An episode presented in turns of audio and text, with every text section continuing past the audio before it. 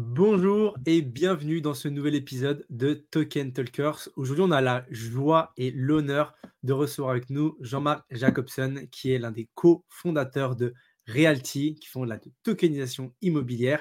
Et on a la chance de l'avoir aujourd'hui avec nous pour célébrer leurs 5 ans. C'est pas rien, 5 ans. On sait que dans toutes les boîtes Web3, 5 ans, c'est beaucoup. C'est un cycle même qu'ils ont passé, surpassé et ils se sont accrochés. Ils sont encore là.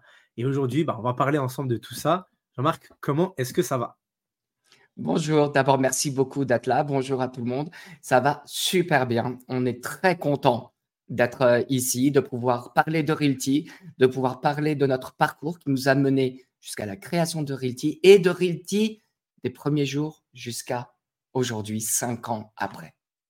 Cinq ans après. Ah ouais, merci. on n'a pas ramené le, gâteau, mais on aurait presque pu. Et euh, ouais, qu'est-ce que ça fait du coup d'être euh, d'être là cinq ans après une idée, enfin cinq ans après la consécration d'une idée qui est peut-être même encore plus ancienne que ça? Comment est-ce que tu te sens aujourd'hui? C'est beaucoup beaucoup d'émotions entre euh, fierté quand même d'avoir euh, ouvert toute une industrie, euh, satisfaction d'avoir mené à bien un projet qui était qui semblait simple mais qui s'est avéré d'une complexité remarquable. Je pense que de toutes les sociétés que j'ai pu créer avec mon frère, c'est la plus complexe. et également de voir que bah, l'histoire, en cinq ans, nous a donné raison. Parce que quand on a démarré en 2019 et qu'on qu'on disait que le futur de l'immobilier est tokenisé, les, intervenants de l'immobilier traditionnel nous regardaient les yeux en spirale et les autres ne comprenaient même pas ce que je disais.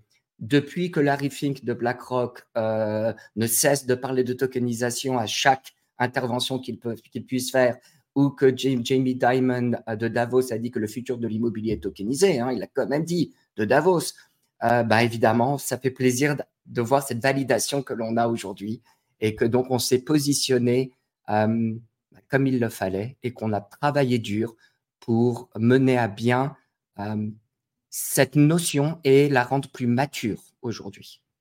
Ouais, ouais, parce que j'imagine que déjà pour avoir euh, l'idée, et c'est ce qu'on va regarder là ensemble, justement, c'est que euh, vous, vous avez plutôt un background euh, du coup dans l'immobilier. Comment est-ce que vous êtes arrivé justement à ce croisement de la technologie, de la blockchain et l'immobilier On est super curieux d'en savoir un peu plus sur voilà, comment est-ce que vous en êtes arrivé à l'idée de Realty?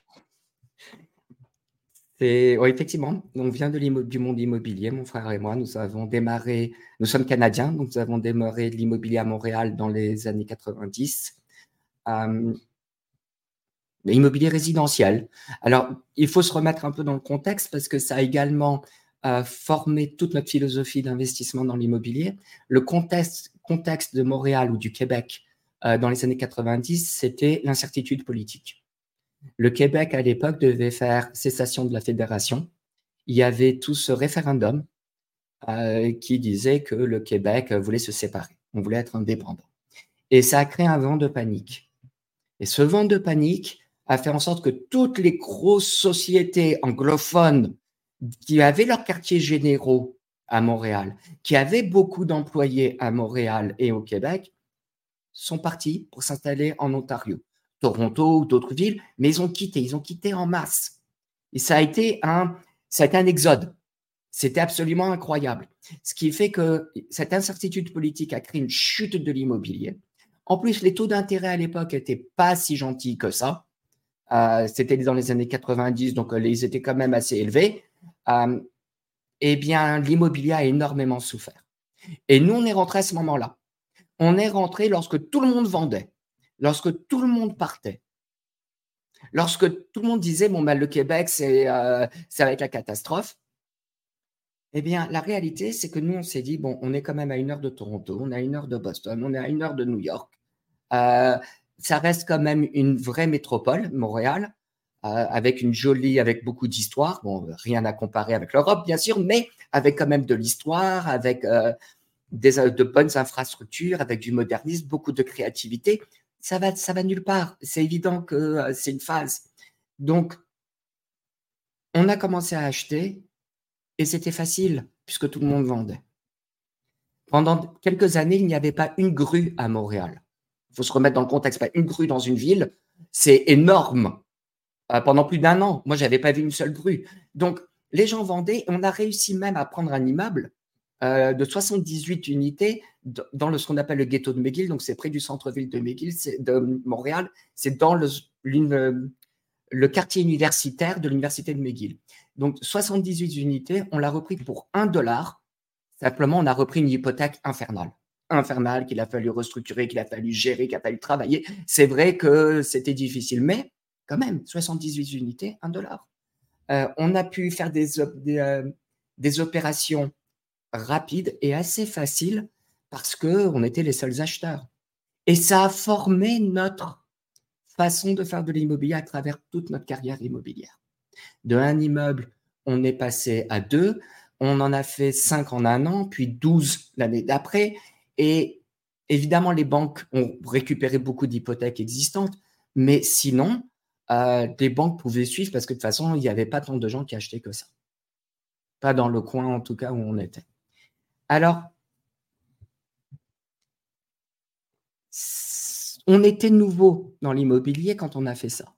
Mais on a acheté, et c'est ça qu'il faut retenir de cette petite histoire, on a acheté au plus bas du marché. Et donc, on était peut-être nouveau. Peut-être on allait faire toutes les erreurs du livre, la gestion immobilière, et on l'a fait. Au tout début, les premières années, on a fait plein d'erreurs. On a rénové, on a rénové trop agressivement, trop tôt, trop rapidement, etc. Alors qu'il fallait savoir le mesurer pour pouvoir euh, avoir plus d'augmentation régulière. Parce que à Montréal, les augmentations sont capées. Ce qui fait que vous pouvez faire un million de dollars de rénovation, bah, vous n'allez pas les, les récupérer, c'est pas vrai, parce que vous pouvez pas augmenter au-dessus d'un certain pourcentage. C'est pareil dans beaucoup de villes maintenant, mais en tout cas, ce n'était pas le cas dans l'Amérique du Nord. Et à Montréal, c'était comme ça. Donc, il fallait savoir faire tant de rénovations par an pour pouvoir optimiser son rapport entre l'investissement et le retour. au début, on a voulu rénover, on a voulu faire bien les choses. Donc, on a fait des erreurs. Mais le marché nous a porté. On a investi au plus bas ou parmi le plus bas dans cette courbe. Et au fur et à mesure qu'on grandissait notre parc, le marché reprenait et ça nous a porté. On a grandi, alors Montréal, puis le Québec, puis le Canada, l'Amérique du Nord en général, les USA, jusqu'à ce qu'on se retrouve avec 18 000 unités à gérer euh, un peu partout, euh, avec plusieurs équipes. Euh, on faisait nous-mêmes notre gestion de, des propriétés, ce qui fait qu'on mettait la main à la pâte 24 heures sur 24 et pendant plus d'une décennie, plus d'une décennie, presque, oui, bien plus même, tout ce qu'on a fait, c'est qu'on a bossé. On avait le nez dans le travail, on a à peine levé la tête.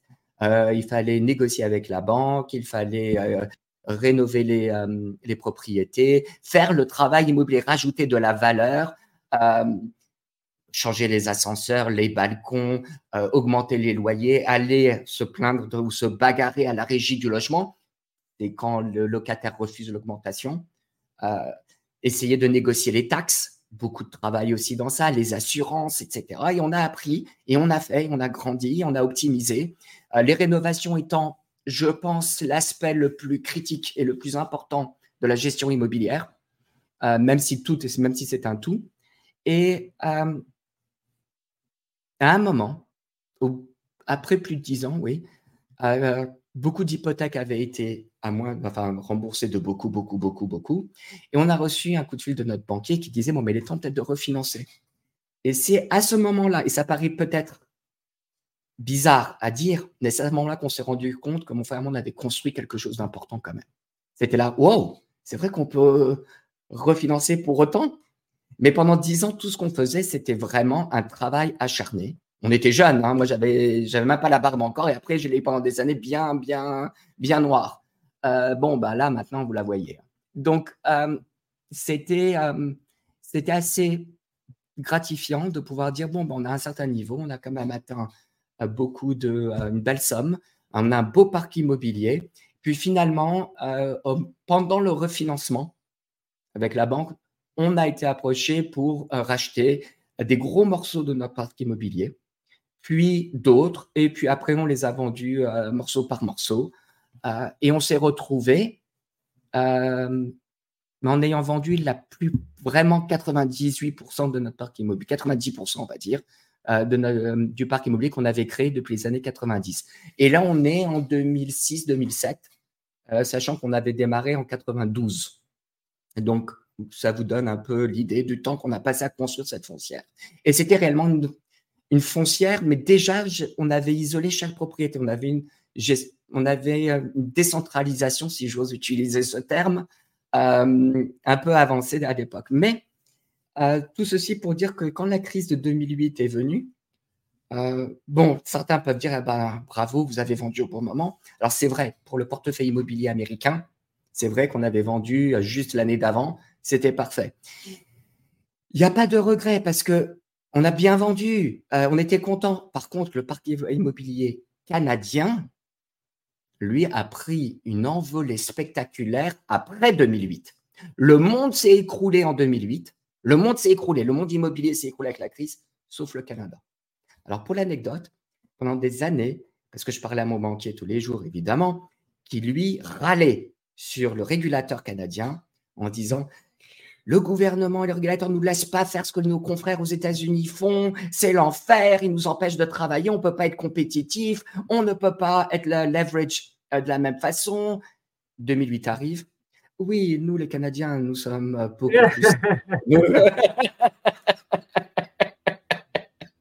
bon, n'empêche qu'il n'y a pas eu de souci au Canada. Au contraire, euh, l'immobilier canadien s'est envolé.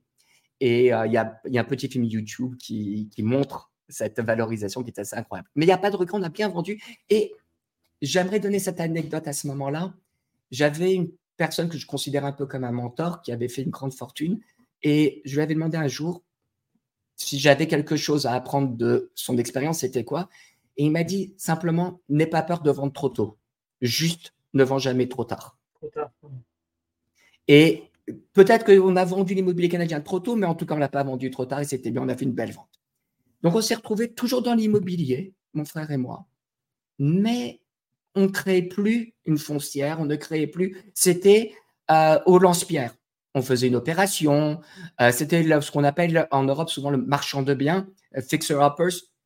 On achète une propriété, on la rénove, on, achète, on rajoute un peu de valeur et on la revend. On essayait toujours toujours dans notre façon d'identifier ou de sourcer des biens, de trouver des endroits défavorisés ou qui ne sont pas à la mode. On a eu cette expérience avec Montréal où on a acheté quand tout le monde fuyait et ça nous a suivi toute notre vie. Aux États-Unis, on a eu un quartier qu'on a affectionné particulièrement qui était le quartier de Wynwood à Miami. La raison pour laquelle nous avons choisi Wynwood, euh, c'est parce que c'était le quartier des hangars. C'est là où il y avait les entrepôts les hangars. C'était un endroit où il y avait aussi les halfway house, c'est là où, les, euh, euh, il y a des traitements pour les drogués. Donc beaucoup de violence, beaucoup de violence. Euh, mon frère n'y allait pas après 5 heures du soir. Point. c'était trop dangereux. Il y avait que des gros hangars, les entrepôts, et c'était à quelques minutes du Design District.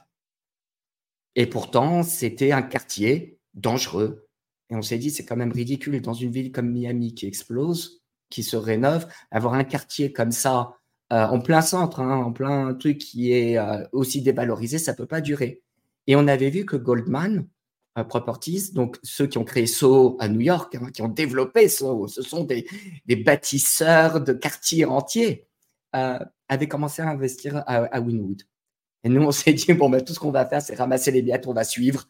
Mais bon, on avait fait cette identification déjà, mais vu qu'il y avait Goldman qui avait acheté déjà plusieurs entrepôts, on s'est dit, bon, ben, c'est le moment. Et on y a été. effectivement, le marché à nouveau nous a porté.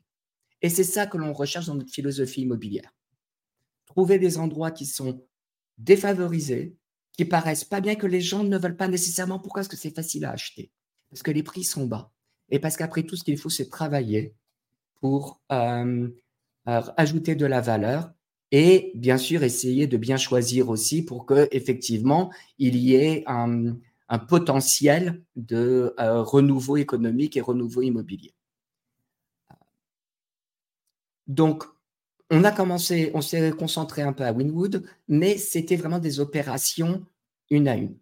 Et on a fait ça jusqu'en 2011. Et en 2011, nous étions donc en Floride, mon frère et moi, à Miami. Et un jour, on, avait un nouveau projet, on est des entrepreneurs, donc on avait un projet qui était de rendre l'or liquide sur Internet. L'or, c'est pas liquide, l'or était, dans les années 2011, l'or était très à la mode. Hein. Euh, et euh, on s'est dit, pourquoi ne pas utiliser la technologie Internet pour pouvoir euh, faire en sorte que tout le monde achète, mais vraiment de l'or, pas de l'or papier. Ils achètent un certificat d'or, mais l'or est dans un entrepôt. Ils ont une, il y a la caméra, il y a leur fraction de, de lingots, etc. Et en faisant des recherches, on s'est rendu compte qu'en fait, il y en a beaucoup qui avaient essayé avant nous et que ça avait, ça avait mal tourné pour eux. Plein de problèmes régulatoires, plein de, problèmes réglementaires, euh, des difficultés à tous les niveaux. Et l'un de ces témoignages euh, qu'on a vu pendant nos recherches, hein, quand on a un projet, on fait des recherches, euh, elle dit simplement, je laisse la place à toutes ces monnaies digitales émergentes, notamment le Bitcoin. Qu'est-ce que le Bitcoin? Voilà. C'était en fin 2011. oui, c'était fin 2011, novembre 2011. Et Ah oui, très tôt, très tôt. C'était et au début, j'ai eu la même réaction que tout le monde. Hein. Euh, Rémi, euh, donc c'est mon frère, il devait être là, mais il est en voyage en ce moment. Euh, Rémi, c'est un scam, c'est sûr. Ça profite à quelqu'un, c'est pas possible. J'ai quand même downloadé le, white paper de Satoshi et en le lisant, il est assez court. Hein, c'est une lecture. Si on fait abstraction des formules mathématiques, c'est une lecture facile. Euh, bah, il des réponses élégantes à, tous les doutes et les questions que l'on peut avoir. Donc, on s'est dit, pourquoi ne pas essayer? On a downloadé donc euh, le, programme gratuit pour miner sur notre laptop. Bon, ça n'a pas très bien marché. Sur le laptop, ça n'a pas marché du tout même. Mais on a acheté une carte graphique sur newegg.com euh, qu'on a fait venir, on l'a installé, puis on a commencé à miner. Et de une carte graphique, on a miné des bitcoins, on a revendu les bitcoins. À l'époque, c'était sur Mt. Gox, donc tout le monde sait ce qui s'est passé avec. Euh, on a reçu donc euh, l'argent, on a acheté quatre cartes graphiques, puis 32, puis des milliers. Au bout d'un moment, on avait sept data centers complets, remplis de cartes graphiques qui minaient des bitcoins aux États-Unis. C'était euh, et avant d'avoir ces sept data centers, on est passé par toutes les euh, phases d'aventure de l'électricité qui saute du local euh, où on avait commencé. Heureusement que l'électricité était à la charge du propriétaire. On a fait fondre les tubes en PVC parce qu'il faisait trop chaud dans le local. Enfin, on a eu toutes ces aventures-là. C'était remarquable. Et on a et on a découvert Bitcoin dans ce, à ce moment-là. Et on s'est pris de passion pour, comme euh, vous l'avez pu le comprendre. On a fait tout le cycle des cartes graphiques jusqu'au FPGA, puis au premier ASICS, puis aux ASICS un peu plus euh, euh, performants. Donc la puce devient de plus en plus petite. Et on a créé la première ambassade Bitcoin au monde à Montréal, ce qui était un, des immeubles qu'on avait sur le boulevard Saint-Laurent, tout petit immeuble de trois étages que l'on a dédié à la communauté Bitcoin. Euh, à l'époque, blockchain, Bitcoin, c'était un peu euh, la même chose. Hein. Euh, quand on parlait blockchain, on parlait Bitcoin et vice-versa. Donc, la première ambassade Bitcoin est née à Montréal. Et dès 2013, ça c'est en 2013, mais dès cette époque, nous parlions déjà de comment faire pour rendre l'immobilier sur blockchain, comment mettre de l'immobilier sur blockchain? Parce que très rapidement, tout le monde s'est rendu compte le Bitcoin, c'est génial. C'est génial. Et puis, la mission d'origine du Bitcoin était vraiment, euh, était vraiment disruptive. Mais ce qui était de plus intéressant, c'est la technologie derrière, qui est la blockchain. Et tout le monde s'est rendu compte que la monnaie, donc le Bitcoin, n'est qu'une application de cette blockchain, et c'est pas celle qui est la plus intéressante ou la plus euh, challenging. Donc, comment faire pour amener de l'immobilier dessus? Ben, En fait, c'est pas simple. D'abord parce que même si la blockchain est programmable, c'est vrai, la blockchain Bitcoin est un enfer à programmer. Et ça, il y a très peu de gens qui le savent, mais elle n'est pas programmable facilement. Il n'y a pas de scripting language. Il n'y en a pas. Euh, c'est, euh, il n'y a pas de Turing Complete Language. On ne peut pas faire de boucle, on ne peut pas faire de trucs, etc. C'est très difficile. Et donc, la technologie était très, n'était pas mûre pour pouvoir développer quoi que ce soit est survenu quelques années après Ethereum. Ethereum a tout changé. Ethereum, d'un coup, il y a un langage pour programmer une blockchain. C'est ça, euh, les smart contracts, etc. Mais c'est ça la révolution qu'a amené Ethereum à la blockchain, à la technologie de la blockchain. Et d'un coup, la technologie permettait de faire des tokens ou des contrats qui représentaient de l'immobilier. Donc la technologie vers 2016 était prête. 2016, oui, 2016, c'est ça, on pouvait commencer à imaginer la chose. Mais le juridique ne suivait pas. C'est bien beau de dire, moi j'ai mon token, j'ai créé un jeton, ça représente de l'immobilier. Il est au nom de qui l'immobilier? Il appartient à qui et juridiquement ça vaut quoi? Et si jamais euh, il y a un juge qui dit, bah moi je suis désolé, je sais pas ce que c'est qu'un token, c'est sur le registre c'est telle personne, bah voilà, euh, l'investisseur, le token holder n'a rien. Donc juridiquement, ce n'était pas possible de faire le lien entre les deux. La tokenisation de les tokens, on va dire Ethereum surtout, prend beaucoup d'ampleur, ça grandit. Et un jour, aux États-Unis, il y a eu un précédent, que je ne retrouve plus d'ailleurs, mais il y a eu un précédent qui euh, est d'un juge qui a reconnu que les parts d'une LLC, donc une LLC c'est comme une SARL euh, en, Europe, une SARL une LLC c'est le même, et donc il n'y a pas d'action, mais il y a des parts, des parts sociales. Donc des parts sociales de la LLC euh, qui avaient été représentées par un jeton sur Ethereum, donc un token, était, avec son token, il était vraiment, euh, il avait vraiment des parts sociales de cette LLC. Donc, tous les contrats étaient valables, donc tous les machins étaient ceci, et donc il devait avoir une sacote part des profits que la LLC avait fait, comme s'il était euh, partenaire. Eh bien, ce juge a créé un précédent. La tokenisation de société était donc devenue possible, juridiquement, légalement. C'est en novembre 2018 que nous, on a eu vent de cette décision par nos avocats. Nous ont appelé à ah, Jean-Marc, Rémi, vous cherchiez des trucs. Euh, ça peut peut-être vous intéresser à tout hasard. Sachez qu'un juge a reconnu qu'un token était vraiment un truc. C'était novembre 2018. En février 2019, Realty était incorporé. Puisque tout ce qu'il savait et tout ce fallait faire, c'était prendre une propriété, la mettre dans une LLC, tokeniser la LLC pour être propriétaire euh, de l'immobilier par l'entremise d'une société, évidemment, mais propriétaire quand même d'un bien unique. C'était la naissance de Realty. Donc de 2013 à 2019, il y a eu tout ce travail où il a fallu attendre que la technologie évolue et que le, euh, juridique après évolue.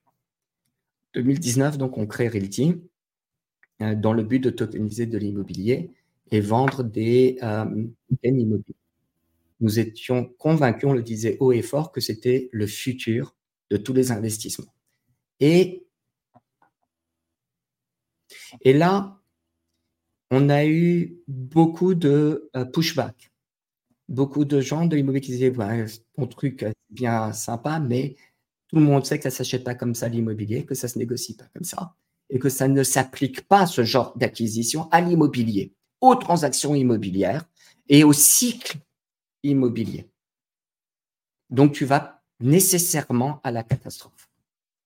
D'autres disaient, pourquoi est-ce que les gens de la crypto, ceux à qui tu t'adresses, et dans ma tête, ce n'était pas le cas. Hein. Comprenez bien, Realty ne devait pas s'adresser au marché crypto. C'est de l'investissement immobilier.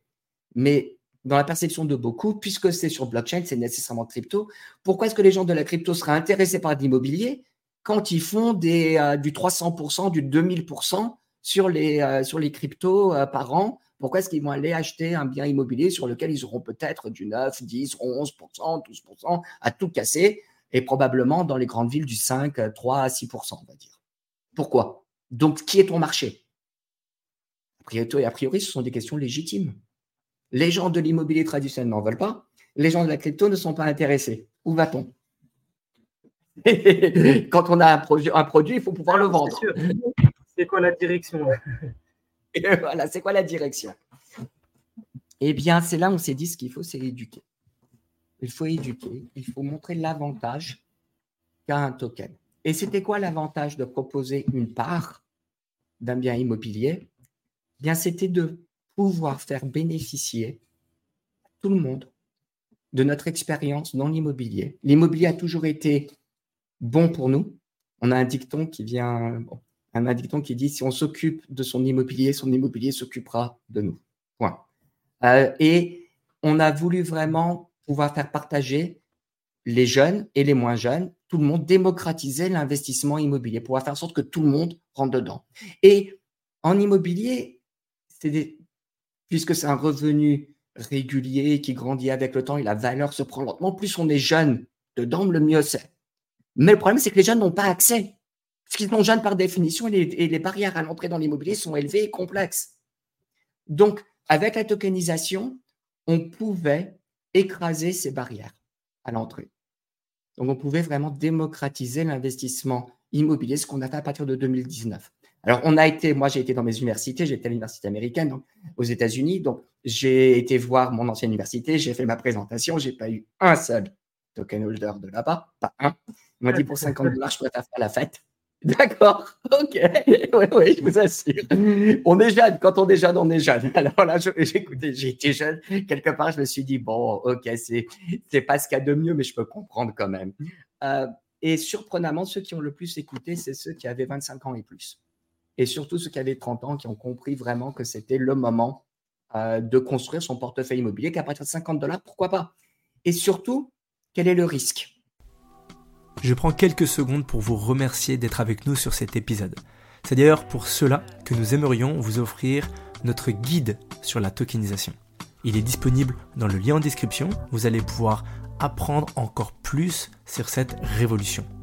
Si vous voyez de la valeur dans nos conversations et notre contenu, vous pouvez également nous soutenir en laissant 5 étoiles sur votre plateforme d'écoute préférée. Merci, car grâce à vos évaluations, vous nous aidez à toucher encore plus d'auditeurs passionnés comme vous. Reprenons l'épisode. Et c'était ça qui a fait en sorte qu'on a pu euh, avoir une première clientèle. Quel est le risque? 50 dollars, bon. Et en plus, on leur disait, si jamais vous n'êtes pas content, on vous rachète le token. Euh, point. Donc, autant essayer. C'était petit la première année, 2019. On n'a fait que deux ou trois propriétés. Euh, et les choses allaient tranquillement, on a essayé la technologie, euh, on l'a développée, on essayait de voir comment ça se passait. On comprenait effectivement qu'il y avait cet aspect technologique, le wallet, le wallet qui faisait en sorte que un monsieur lambda ou madame Michou, comme on dit, ne pourrait pas investir. Pourquoi? Parce que euh, ben, même s'ils sont intéressés, dès qu'il y, il y a cette barrière technologique qui est le wallet, eh bien, ça casse tout. Alors, est-ce qu'on s'arrête de travailler pour autant? La réponse est non, évidemment. Prenez l'exemple du email. Moi, dans les années 90, je me souviens, pour envoyer un message euh, pour le qui était l'ancêtre du email, il fallait taper euh, SMTP, deux points, slash, slash, euh, nom de l'envoyeur, nom du récipient, faire tout un machin. C'était des. il fallait savoir où aller déjà pour taper ces codes. C'était pas évident. Il n'y avait, avait même pas de browser à l'époque. Donc, aujourd'hui, tout le monde envoie des emails sans même le savoir. Personne ne sait quel protocole on utilise, SMTP, IMAP, peu importe. C'est complètement mais, oblitéré par l'interface utilisateur. La même chose va arriver et est en train, train d'arriver avec la blockchain. Exactement la même chose. Ce qu'il faut, c'est prendre position. Donc, il fallait continuer en se disant la technologie va évoluer. S'il le faut, on va, évoluer, on va aider à faire évoluer la technologie, euh, mais la technologie deviendra très facile à utiliser. C'est le pari que l'on fait. Et donc, on a continué et on s'est dit, très bien, puisqu'on a ce côté plus techno, allons dedans complètement et on va embrasser l'aspect de finance décentralisée à 100%. Et on s'est mis dans le DEX, le premier DEX, c'est le plus gros DEX qu'il y avait à l'époque, c'est une Uniswap. Donc en novembre 2019, on était les premiers security tokens dans un DEX. Alors, qu'est-ce qu'un security token Nous, dès le jour 1, nous avons dit très bien, nous sommes des parts d'une société qui détient un bien immobilier, donc nous sommes par nécessité une valeur mobilière. On ne va pas essayer de dire qu'on est un utility token, on ne va pas essayer de dire qu'on est un service, on ne va pas dire que ça a la couleur de l'alcool, ça ressemble à de l'alcool, mais ce n'est pas de l'alcool. Non, on est une valeur mobilière, c'est clair, et on va prendre sur nos épaules tout le carcan juridique et réglementaire qui s'impose à une valeur mobilière. C'est un enfer. Et en fait, c'est un enfer qui nous a suivis pendant longtemps, qui aujourd'hui est un défi, qui nous suit encore aujourd'hui. Mais on va rentrer dedans un peu plus tard. Donc, on a parlé avec le fondateur d'Uniswap pendant à peu près, ça a été assez rapide, en moins d'un mois, on avait pu amener sur notre token toutes les, euh, les spécificités qu'il faut mettre pour, pour qu'un security token puisse avoir les paramètres pour rester légalement juridique, mais dans un DEX quand même. Donc, on a, on a créé le whitelisting, on a créé les choses comme ça, etc., pour que ça puisse aller sur un DEX. Et en novembre 2019, les premiers real tokens étaient sur Uniswap. Et là, à ce moment, la cryptosphère, comme on aime utiliser ce mot, la cryptosphère s'est rendu compte de tout ce qu'on pouvait faire et potentiellement faire dans le futur. D'un coup, ça a fait un déclic chez beaucoup de gens et Realty a eu une croissance euh, géométrique. Alors, elle n'était pas exponentielle, elle était géométrique. Les chiffres, vous savez, géométrique, c'est ça, exponentielle, c'est euh, difficile à, à, intégrer une croissance exponentielle. Mais on avait une très belle croissance qui venait principalement de la cryptosphère, c'est-à-dire des gens technologiquement habiles, des geeks, comme on dit, euh, principalement masculins, mhm. et qui intéressaient plus par l'aspect technologique immobilier, mais qui se rendaient compte aussi que c'est quand même sympa quand on a fait un bon profit dans les cryptos de pouvoir mettre son, euh, son argent dans un endroit euh, plus calme. Une maison qu'on peut identifier, une petite maison sympa qui ressemble un peu à la maison de Hansel et Gretel, qu'on peut toucher, qu'on peut voir, etc. C'est cool, ne serait-ce qu'un temps. Puis finalement, les loyers tombent. Alors, il fallait aussi faire en sorte que les revenus soient rapide et régulier. Pourquoi? Pour montrer aux gens que ça marche. Donc, hein, on reçoit, nous, les loyers tous les mois, hein, c'est certain. Mais il fallait trouver une façon de ne pas attendre le mois à chaque fois. Et donc, ce qu'on a décidé, c'est de, on reçoit une propriété, on reçoit donc le, euh, le, loyer, mais un mois après, on commence à distribuer les loyers, mais on le fait toutes les semaines. Alors, au début, on a essayé tous les jours, mais après, il y a eu d'autres défis parce que on était sur Ethereum au début. Et pour ceux qui nous suivent, je pense que beaucoup d'entre eux voilà, se souviennent qu'au début, quand le monde a démarré, les transactions sur Ethereum n'étaient même pas une considération. C'était du genre, bon, euh, whatever, c'est même pas un ajustement euh, après la virgule. Et d'un coup, un an et demi après, bon, bah, les frais d'Ethereum, c'était, euh, surtout quand on distribue les loyers tous les jours, c'était plus que la valeur de la maison. Donc, c'était un peu ridicule. C'était, bon, il faut trouver un autre moyen. Donc, on a dû changer, on a dû rajouter une blockchain, on est devenu multi-chain. Enfin, il y a eu des défis technologiques et des défis réglementaires. Euh, donc, euh, en faisant euh, cet exercice, on a commencé à démontrer la puissance d'un token. Et on s'est dit, c'est sur ça qu'il faut miser. Pourquoi est-ce qu'on s'embête à mettre une technologie, une couche technologique supplémentaire euh, pour un investissement fractionnalisé.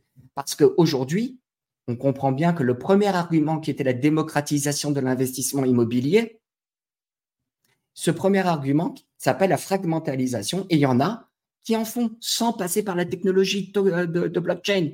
Alors pourquoi euh, s'alourdir de cette technologie? Mais parce que cette technologie amène beaucoup de choses en échange. Elle amène beaucoup d'avantages. On parle de fragments, donc d'accessibilité, c'est vrai. On parle aussi de liquidité, la possibilité d'acheter et de vendre ce token sur un marché au début primaire puis un marché secondaire. C'est très important.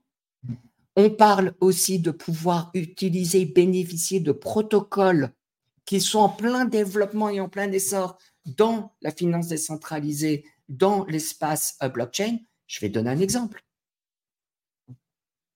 Il y, avait cette, a cette plateforme qui existe aujourd'hui, qui est immense, qui s'appelle AAV, qui permet de collatéraliser des cryptos.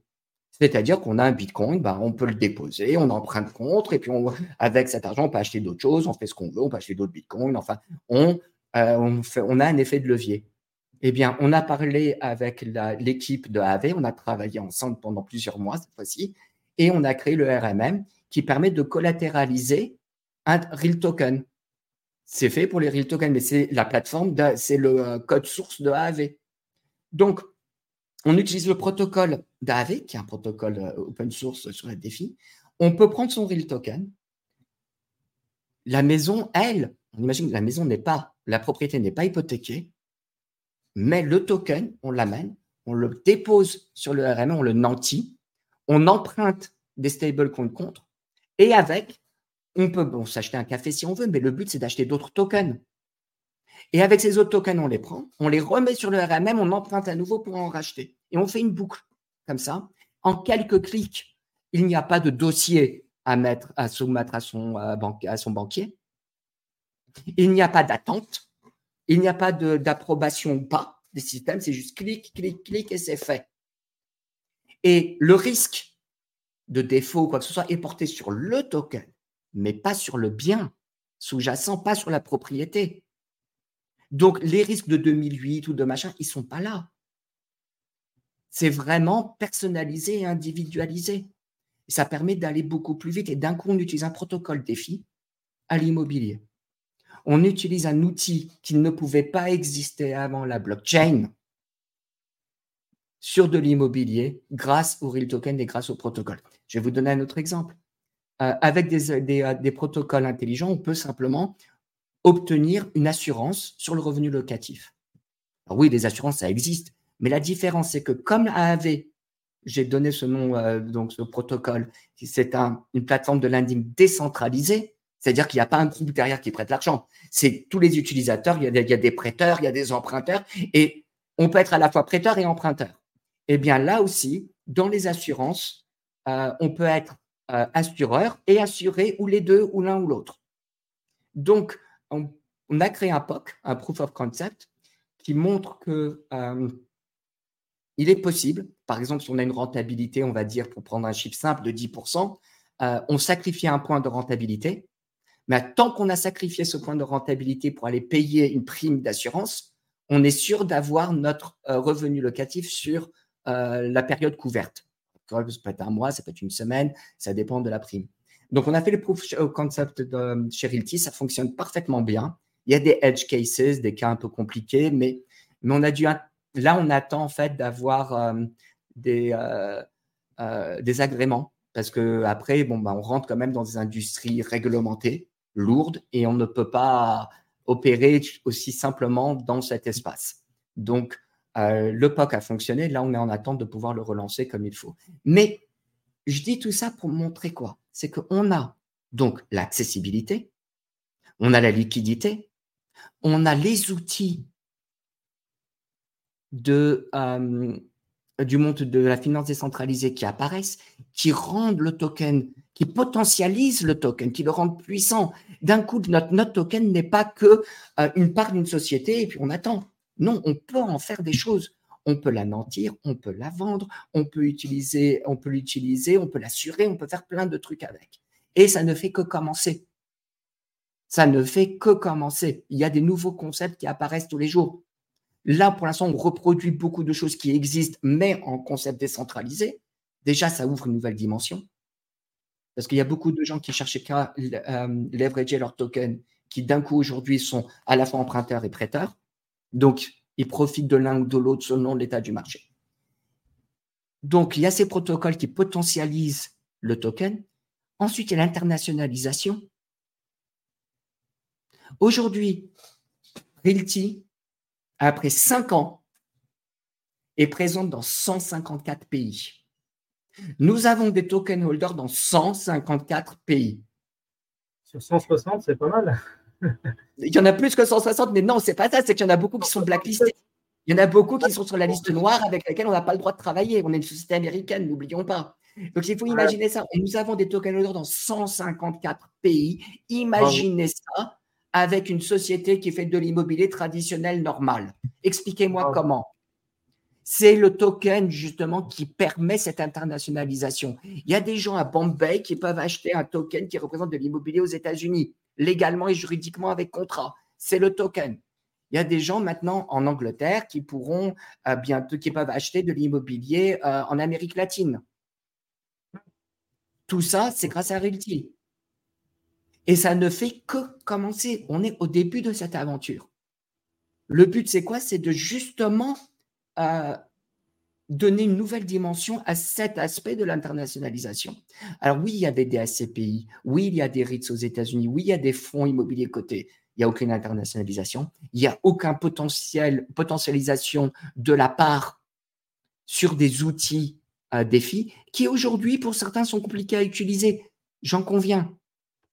Demain, ça sera plus le cas. Déjà aujourd'hui chez Realty, euh, nous annonçons l'abstract count. C'est quoi? Ben, C'est une nouvelle technologie. Alors, dites, mais Jean-Marc, tu viens juste de dire que la technologie, c'est compliqué. Ben non, c'est une nouvelle technologie qui cache le wallet, qui rend le wallet, qui rend le wallet presque euh, invisible. Et ça a été développé par Ethereum, justement. Ça a été développé l'année dernière, en mars euh, dernier. Et on a travaillé euh, presque ben, sans relâche depuis que ça a été lancé pour pouvoir aujourd'hui faire en sorte que vous pouvez avoir votre wallet, créer votre wallet simplement avec votre adresse de réseau social, que ce soit Facebook, que ce soit Gmail, que ce soit peu importe, votre adresse email et vous avez votre wallet. Vous n'avez même pas à vous en occuper et vous êtes custodienne, vous êtes dépositaire de vos biens. Vous les gérez, il n'y a pas une tierce personne. Et ça, ça s'appelle le abstract account parce que ça fait abstraction du compte. Abstract account. Et euh, bah, le Realty va être l'une des premières sociétés à l'appliquer euh, au niveau de la défi et de la tokenisation. Donc ça, nous l'annonçons euh, maintenant et c'est pour de façon imminente ou immédiate. Donc, on en profite. donc tout cela pour dire que la technologie bientôt euh, va être prête et pourra rendre des services qui avant étaient inimaginables. Alors, quel est, quel est le frein? Parce qu'on se dit, bon, bah, d'accord, si c'est là, ça y est, tout le monde doit se lancer Le frein est exclusivement réglementaire et financier. Financier parce que ça coûte beaucoup d'argent. Tout ceci, c'est des entreprises quand même qui sont complexes. On a grandi avec. Pourquoi est-ce que c'est complexe? Parce qu'après tout, tokeniser l'immobilier, parce que dans tokenisant d'immobilier, on est trois industries dans une seule société. On a l'industrie de l'immobilier. Mine de rien, il y a de l'immobilier à gérer. A beau avoir des associés, des machins, des partenaires, des gestionnaires de propriété, tout ce que vous voulez. Il faut faire le sourcing, il faut faire le management, il faut faire le reporting, il faut s'assurer que euh, tout euh, coule de source. Donc, c'est un métier en soi. Ensuite, on fait de la technologie, cutting edge technologie, même bleeding edge. Il y a toujours euh, des nouveautés qu'il faut suivre, toujours des développements, toujours des tests à faire, toujours des risques dans la technologie. Nous, il nous est arrivé plusieurs fois de passer des mois à développer quelque chose. Et une fois qu'on est prêt, ben, il y a un nouveau protocole qui sort et qui est mieux que ce qu'on a fait. Donc, les mois investis en temps et en argent dedans, ça passe à la, à la casse. Je vais vous donner l'exemple. J'ai parlé d'Abstract Account. Nous, on avait développé ce qu'on avait appelé le walletless et on avait commencé à l'implémenter. Ben, le walletless, c'était beaucoup de travail, beaucoup d'investissement. Et en fin de ligne, c'était moins puissant et moins facile à utiliser que l'abstract account. Voilà. Donc, le walletless, on commence à le phase out et le mettre de côté entièrement et complètement en faveur du abstract account. Donc, ça, c'est un exemple parmi beaucoup d'autres. Donc, il y a l'industrie de la technologie blockchain qui en soi est une industrie, c'est une spécialité. Et finalement, celle qu'on n'avait pas vraiment anticipée au tout début de Realty, c'est l'industrie des valeurs mobilières, la finance traditionnelle.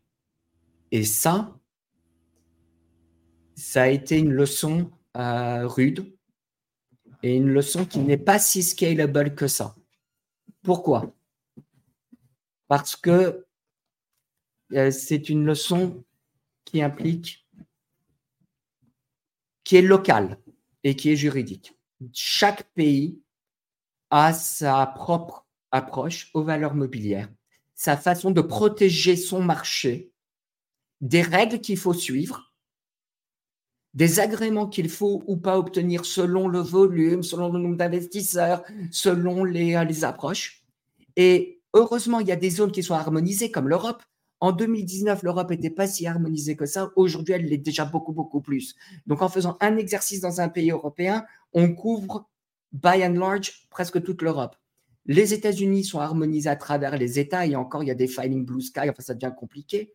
Mais il y a des pays, après, c'est euh, morceau par morceau. L'Amérique latine, par exemple, n'est pas du tout harmonisée. Chaque pays est, bien différent, chaque pays a ses propres règles. Il y en a qui ne reconnaissent même pas le token. Si c'est sur un token, tout est libre, on s'en fout. Il y en a d'autres, au contraire, ça change rien.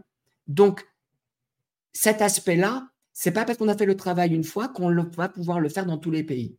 Donc, les émissions de tokens, si par exemple on veut faire de l'immobilier en Angleterre, il faut s'assurer que euh, la réglementation anglaise du UK est bien respectée et euh, consacrée dans le token lui-même, dans le smart contract du token, et que l'activité de vente de ce token, de distribution de ce token, respecte les lois du pays d'émission.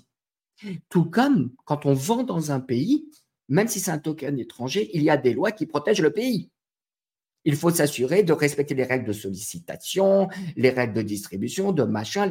Ça devient d'une complexité immense et d'un euh, et d'un coût financier, parce que c'est un coût juridique là qu'il faut payer à chaque fois pour s'assurer, important. Alors, tous ceux qui ont voulu dire au début, oui, mais nous, on a un utility token, vous vous souvenez, j'en avais parlé, donc ça ne s'applique pas à nous. C'est bien mignon, mais nous, on avait décidé dès le premier jour de dire on va travailler avec le régulateur ou les régulateurs. Au début, c'était le, le, régulateur. On n'avait pas anticipé vraiment qu'il fallait parler à tous, mais c'est ce qu'on a fait et c'est ce qu'on fait. Et c'est pour ça que je dis maintenant aujourd'hui que Realty, en fait, ou la tokenisation immobilière, c'est réellement trois industries en une. Finance, donc les valeurs mobilières, la technologie et l'immobilier. Et c'est là aujourd'hui on se rend compte des, du potentiel immense, mais aussi des difficultés que l'on a. Parce que la tokenisation, au début, c'est l'internationalisation, je l'ai dit. L'internationalisation, ça implique du juridique. À 154 pays, c'est une obligation juridique dans 154 pays, quasiment. Alors, non, parce que regardez l'Europe, c'est combien de pays l'Europe? Ah bah Déjà. C'est plein de pays, mais c'est une régulation c'est une, régulation harmonisée. Donc déjà, tous les pays d'Europe, c'est une régulation qui est harmonisée et plus ou moins vraiment quand c'est d'investissement étranger. après, bon, il y a peut-être des petites différences, mais elles sont pas si importantes que ça. Donc déjà, ça permet de ça. Ensuite, il y a d'autres pays. Bon, il y a du travail, mais il y a du travail que si on, si on dépasse un certain montant, nombre d'investisseurs ou montant en dollars, ça dépend des pays. Euh, ce qui fait qu'en fait, il y a des pays où on est présent, mais on n'a pas une grosse euh, footprint. On n'est pas très, euh, on n'a pas pénétré beaucoup. On a quelques token holders. Ça permet de rajouter un plus un au pays, mais ça ne suffit pas pour qu'on ait à, faire tout un exercice juridique. Il y en a où c'est simplement plus de, plus de un token holder, plus d'un investisseur. Il faut parler au régulateur. Il y en a, ah c'est minimum de 150, il y en a, c'est un minimum de 1000, il y en a, on vous embête pas tant qu'il n'y a pas euh, tant de millions de, de dollars d'investis. Après, il faut jongler, il faut, euh, faut parler. Donc, en fait, il y a des pays dans lesquels on est présent, mais qui nécessitent très, très, très peu de travail.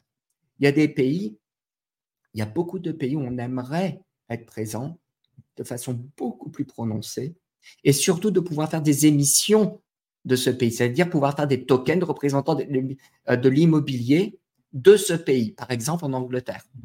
Londres a subi, enfin, nous on pense que très bientôt ça va être un bon moment d'acheter en Angleterre on aimerait pouvoir émettre des tokens représentant de l'immobilier anglais, euh, c'est du travail. C'est du travail. Ce n'est pas évident. Là, c'est tout un processus. Pareil pour l'Europe. Token en Europe, ça fait longtemps que nous en parlons à Realty. Euh, il y a deux aspects. Il y a déjà vendre des tokens américains dans un pays d'Europe ou en Europe, mais ensuite, il y a pouvoir faire des émissions de tokens d'immobilier européen pour le vendre aux Européens et à l'étranger. C'est deux exercices différents. Et le deuxième, on travaille dessus depuis longtemps. On en parle chez Realty depuis presque un an et demi, deux ans, pour vous dire. Et on en a encore pour un an de travail. Alors oui, on peut tokeniser aujourd'hui en Europe, hein. en France, en, euh, en Belgique, on peut tokeniser. C'est facile. Mais qu'est-ce qu'on fait de son token? C'est ça la question. Qu'est-ce qu'on fait de son token? C'est-à-dire, on a le token euh, qui représente soit une part de société, soit une obligation. Souvent, en Europe, on a choisi la route obligataire parce qu'il y a les droits de mutation les droits d'enregistrement. Je veux dire, excusez-moi, droits d'enregistrement quand on vend et euh, achète ou vend une part de société, etc. Mais le problème, c'est quoi? C'est que tant qu'on a un token, on ne peut pas avoir accès à un marché secondaire. C'est interdit.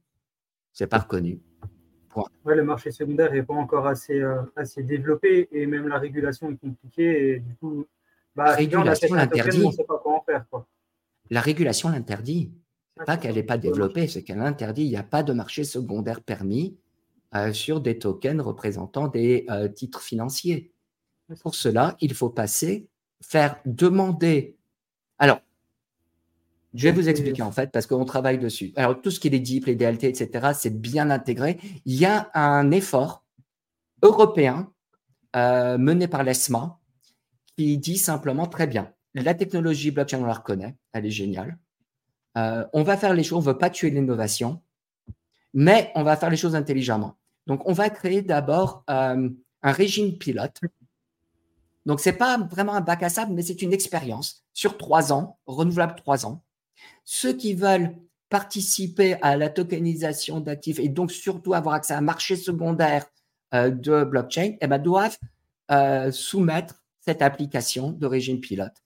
Et c'est projet par projet que ce sera étudié et vous aurez des exemptions que l'on vous donnera pour chaque projet au fur et à mesure de vos besoins, ce pendant trois ans, renouvelable trois ans. Voilà l'approche européenne. Seulement, voilà, par projet. C'est pas un agrément que l'on obtient, comprenez-moi bien. C'est pas du genre très bien, c'est une licence que vous avez ou un agrément, vous pouvez maintenant faire ceci ou cela. Non. C'est, vous devez avoir certains agréments, certes, oui, euh, déjà, ça c'est un, ça c'est ça c'est given, ça c'est un, un, prérequis. Mais si vous voulez avoir accès à un marché secondaire sur la blockchain, dans ce cas-là, il faut faire partie du régime pilote. Et à l'origine, le régime pilote avait été dessiné pour les institutionnels. Donc, c'est quand même des, des demandes d'exemption lourdes, compliquées. On parle de bouquins. Pardon? Cher aussi. Cher. Ah oui, le juridique, ah euh, est, le juridique est un investissement sans fin et qui n'est pas scalable. C'est-à-dire qu'il se répète dans chaque zone juridique. Il se répète pour le refaire de zéro à chaque fois. Et en plus de ça, il évolue. C'est-à-dire qu'on a fait le travail. Serait trop facile. Bah, et ce serait trop facile. Mais en plus, on a fait le travail, on est bien, oui, vous êtes bien pendant un an. Après, il y a des nouveaux machins, il y a des nouveaux trucs. Ah non, ça va, quoi. C'est bon, j'ai montré pas de planche, non? Bah non. Donc, euh, mais en Europe, donc, il y a ce régime pilote. Et en fait, je trouve que c'est une bonne initiative. Parce que c'est même si c'est très difficile et si c'est très coûteux, au moins ça ne tue pas la blockchain ça permet vraiment d'en voir les avantages et d'en voir qu'est-ce qu'on qu'est-ce qu'on retient ou pas. Et moi, je pense, et je, comme j'ai cru que la technologie allait évoluer pour devenir de plus en plus facile et de plus en plus simple d'utilisation, ce qui est le cas, je pense vraiment que l'utilisation de la blockchain est une évidence pour la finance. D'abord parce que c'est une transparence incroyable, une sécurité immédiate, un settlement. Un settlement, c'est une compensation instantanée.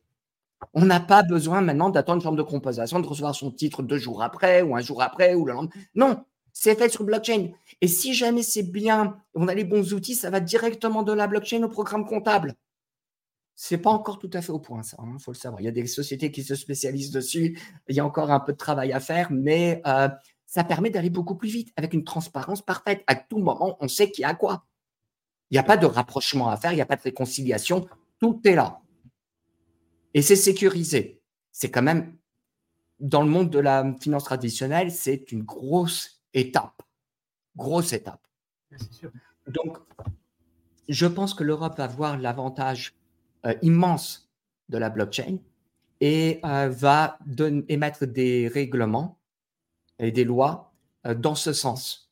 Alors, on a vu l'année dernière, en 2023, des scandales après scandale après scandale dans toutes les sociétés qui étaient des sociétés centralisées, il hein, faut dire ce qui est, mais qui faisaient des cryptos, etc. Et ça a été une hécatombe, hein, une série de dominos qui tombaient. C'était assez honteux euh, pour l'industrie euh, de la crypto, il faut le dire.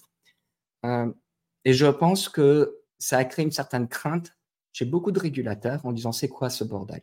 Excusez-moi de, le dire aussi crûment, mais c'est quoi ce truc-là? C'est qui ces gens-là?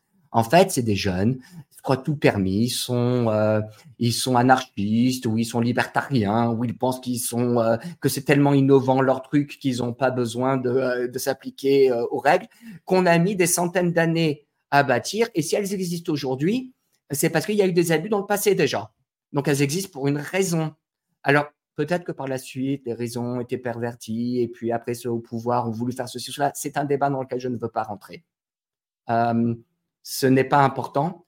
Ce qui est important, c'est dire que s'il y a des règlements, des lois, il bah, faut les respecter. Surtout, elles sont là pour des raisons. Eh bien, beaucoup de ces euh, jeunes entrepreneurs ne pensaient pas que cela s'appliquait à eux. Ben, c'est faux.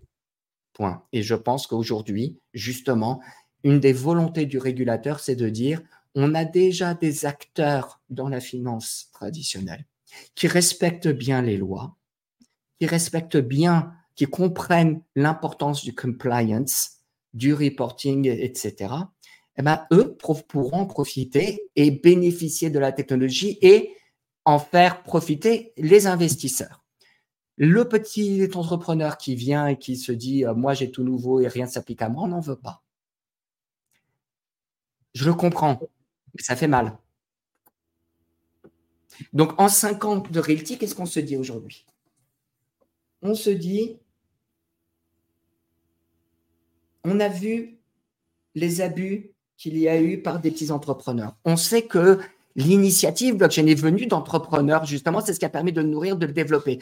Chez Realty, on a démontré, on a démarré avec, euh, avec une petite euh, propriété à 60 000 dollars. Hein. Euh, c'était le premier ah truc. Donc, on ne parle pas de niveau institutionnel du tout, on parle vraiment de l'entrepreneuriat pur et dur.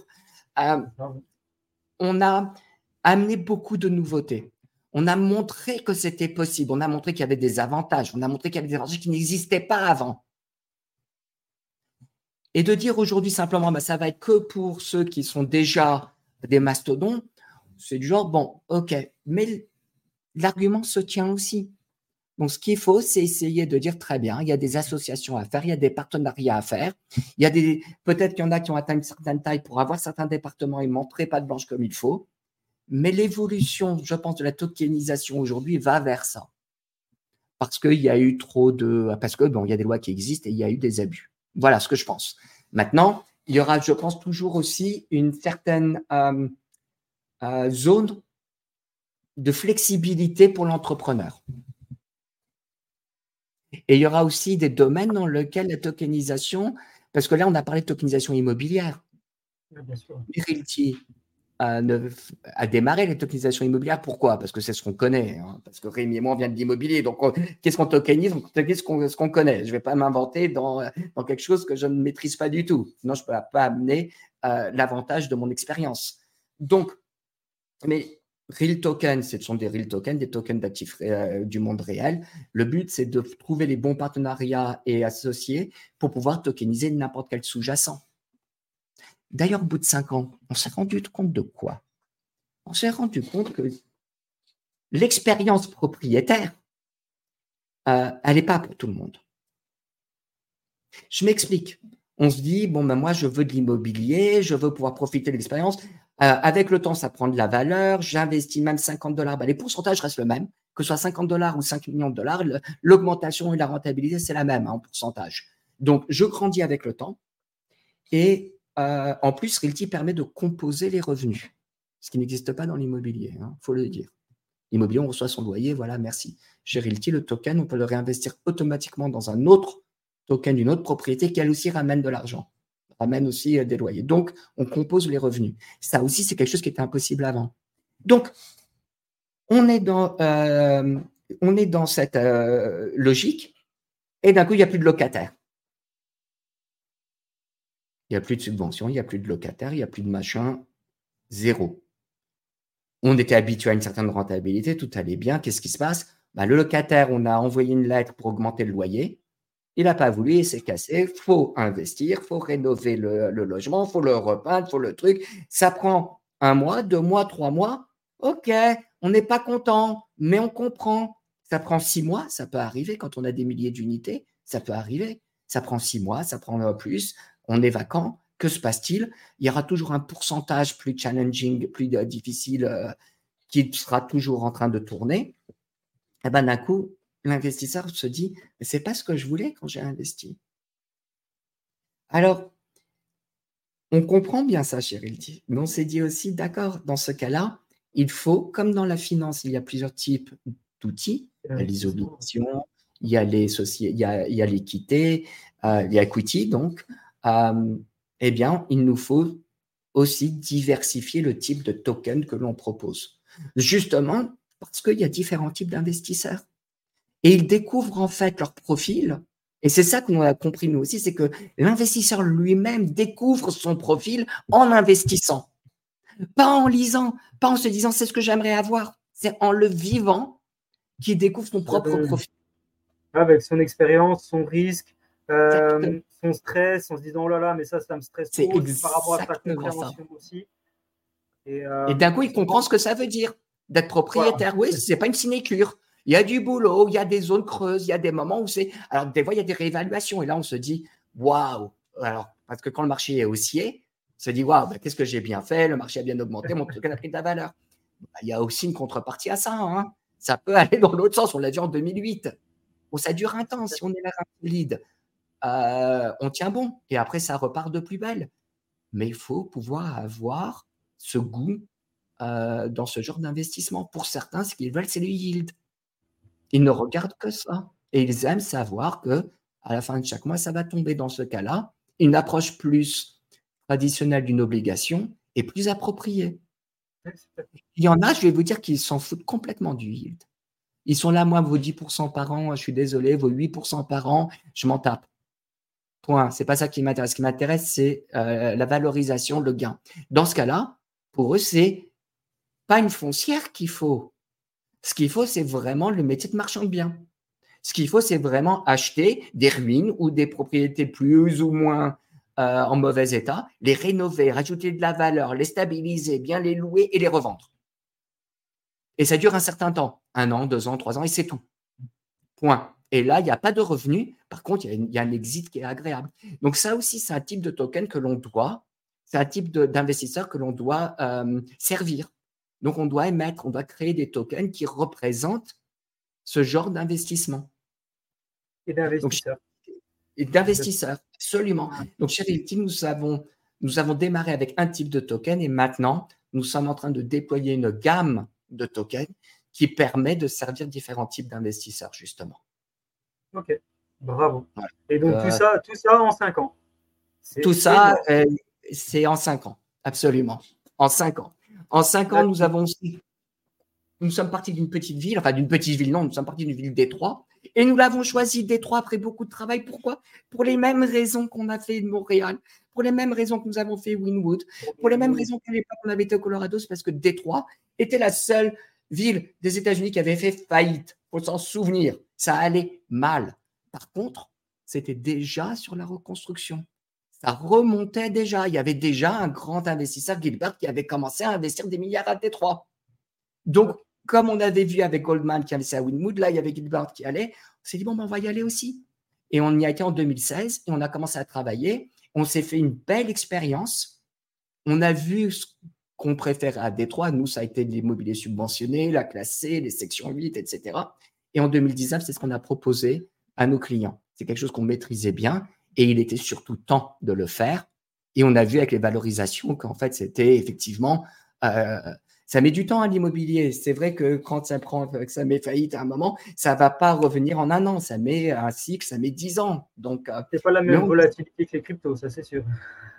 c'est certain. Mais d'un autre côté, euh, comme les cycles sont plus lents, ça permet aussi, ça nous permet de réagir ça nous permet, ça nous donne le temps de voir venir. Et comme on est tokenisé, euh, quelque part, on a les reins assez solides et on peut euh, survivre sans conséquences euh, dramatiques les périodes creuses. Et il y en a toujours dans tout investissement. Donc les périodes creuses, eh ben, on peut les survivre facilement. Et de temps en temps, c'est ce qu'on appelle avoir les reins solides. Dans notre cas, c'est simplement bah, ne pas être, être antifragile euh, et ça nous permet de, euh, de passer à travers ces moments sans douleur aucune, sans perte. Pas de rentabilité pendant cette période, mais au moins après, ça repart et ça revient. Et ça remonte. Donc, en cinq ans, on a vu, euh, on est passé de Détroit, on a été à Cleveland, qui n'est pas très loin, puis on a fait Toledo, puis ensuite, on a été dans l'État de New York, on est, on, a été, on est retourné en Floride, on a commencé à faire des investissements dans des resorts de luxe, on a commencé, etc. Et on s'est développé, on a diversifié l'immobilier et nous allons euh, maintenant dans d'autres pays, en Amérique latine notamment, euh, que l'on va grandir. On cherche à faire l'Angleterre et l'Europe. Donc l'Amérique latine, on est dedans. Il y en a beaucoup qui arrivent, on en a déjà fait quelques-unes. Par contre, euh, l'Angleterre et l'Europe, c'est dans les travaux, on va dire c'est dans le juridique depuis des années maintenant, mais ça met le temps que ça met. Ok. C'est impressionnant euh, tout ce que, tout ce que, tu as réussi à bâtir avec ton frère en 5 Merci. ans. Et là on est fier, c'est de voir que quand on a démarré, il n'y avait que des geeks, comme je l'ai dit, principalement des hommes, principalement entre 35 à 55 ans, euh, 30 ans, on va dire jusqu'à 55 ans. Aujourd'hui, on a un nombre croissant de femmes qui investissent dans les real tokens. Et ça, ça démontre qu'il y a une, euh, une prise de conscience de l'investissement chez la femme qui est naissante et c'est un mouvement qui, je pense, va exploser. Euh, les femmes investissent différemment des hommes. C'est pas que j'essaye de faire des trucs, c'est que c'est comme ça. Les femmes sont beaucoup plus, euh, ont moins goût du risque généralement et elles ont une philosophie d'investissement que certains experts arrivent à mieux identifier que moi. Mais en tout cas, ce que je sais, c'est qu'on n'a pas simplement 2 ou 3% de femmes qui arrivent, non, on en a 20% presque. Wow. C'est pas, c'est pas anodin. Exactement, c'est pas un mouvement anodin. C'est un vrai mouvement euh, qui se passe euh, et c'est euh, quelque chose dont on est très content. Et ça démontre que la démocratisation de l'investissement immobilier est important. C'est ouais. C'est surprenant comme statistique. Ah non, c'est fou comme statistique. Et on, en est persuadé avec, avec Lupo, c'est que bah, les femmes arrivent de plus en plus dans l'écosystème Web3. On en est, on est super heureux, on en est fiers.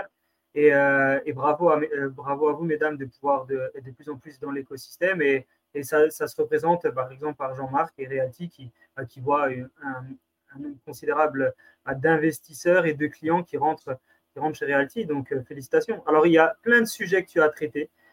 Jean-Marc, franchement, une machine. ça fait 1h05 que le, podcast a commencé. On n'a même pas eu le temps de parler avec Lupo. On n'a même pas eu le temps de poser une question. Tu as débuté. C'est incroyable. Félicitations. Bravo pour ton expertise et tout. Merci. Il y a plein de questions du coup qui, qui, nous, qui nous viennent. La première, c'est tu t'es lancé avec ton frère. Première question, c'est pas trop difficile de travailler avec son frère. C'est est-ce que c'est on est plus en confiance parce qu'on est sur une phase de relationnel et on se dit ah c'est cool, travailler avec mon frère, je peux y aller les yeux fermés. Euh, est-ce que c'est challengeant aussi? Comment, comment ça se passe de travailler en, permanence avec, euh, avec son frère comme ça? Alors, mon frère, c'est mon frère. Je ne l'ai pas choisi pour, comme étant mon frère. Par contre, j'ai choisi comme associé. Euh, l'avantage de mon frère, c'est que oui, c'est mon frère, je le connais très bien. L'avantage aussi, c'est que je connais très bien ses défauts. Je sais ce dans quoi il n'est pas bon et je sais dans quoi il excelle. Et là, on s'est retrouvé. Pourquoi est-ce qu'on est associé depuis maintenant? Ouais, bah, plusieurs décennies, donc on ne va pas aller dedans. Mais euh, c'est que justement là où je suis moins nul, lui, il excelle et lui et inversement. Donc on est vraiment complémentaires dans nos, euh, dans nos talents. Ce qu'il aime faire, moi, j'aime pas du tout. Et euh, moi, quand j'aime faire un peu d'administratif et j'aime aller jusqu'au fond des choses, etc., lui, il est plus dans le deal making, le relationnel, la négociation, etc. Donc, on s'est vraiment trouvé, on a cet équilibre qu'on a nourri pendant des années de travail ensemble et après, euh, je n'imagine pas, moi, travailler autrement maintenant. Est-ce que ça crée des conflits par moment parce qu'on se connaît bien et on s'est appuyé sur les boutons de chacun? Absolument.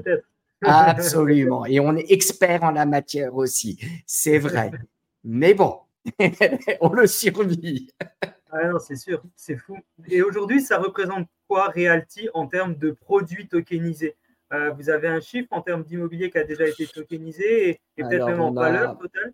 Oui, en valeur, on a à peu près 100 millions de dollars qui ont été tokenisés, mais là, on rentre dans une phase de croissance euh, agressive parce qu'on a mis en place certains jalons importants, justement, et juridiques aussi. Donc, on va pouvoir avoir cette accélération agressive dont on parle qui met du temps à construire, mais quand on atteint une certaine taille, ça se multiplie après. C'est géométrique, ça grandit de plus en plus facilement.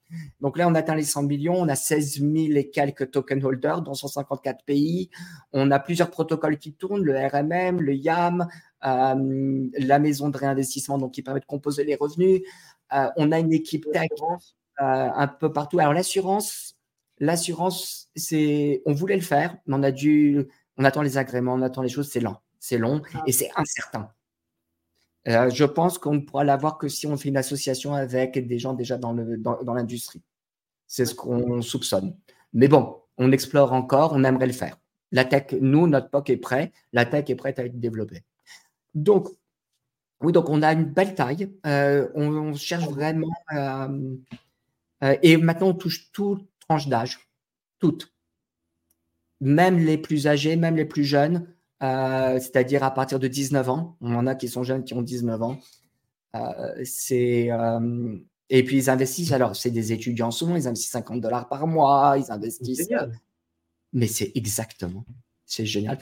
S'ils continuent à ce rythme et ils accélèrent quand ils peuvent, quand ils se mettent à travailler, ils auront 30 ans. Ils se surprendront eux-mêmes de la taille de leur portefeuille qu'ils auront mis de côté sans le sentir. Sans le sentir, ils auront mis de côté. Wow, c'est à moi ça? Bah, Ce sera comme ça.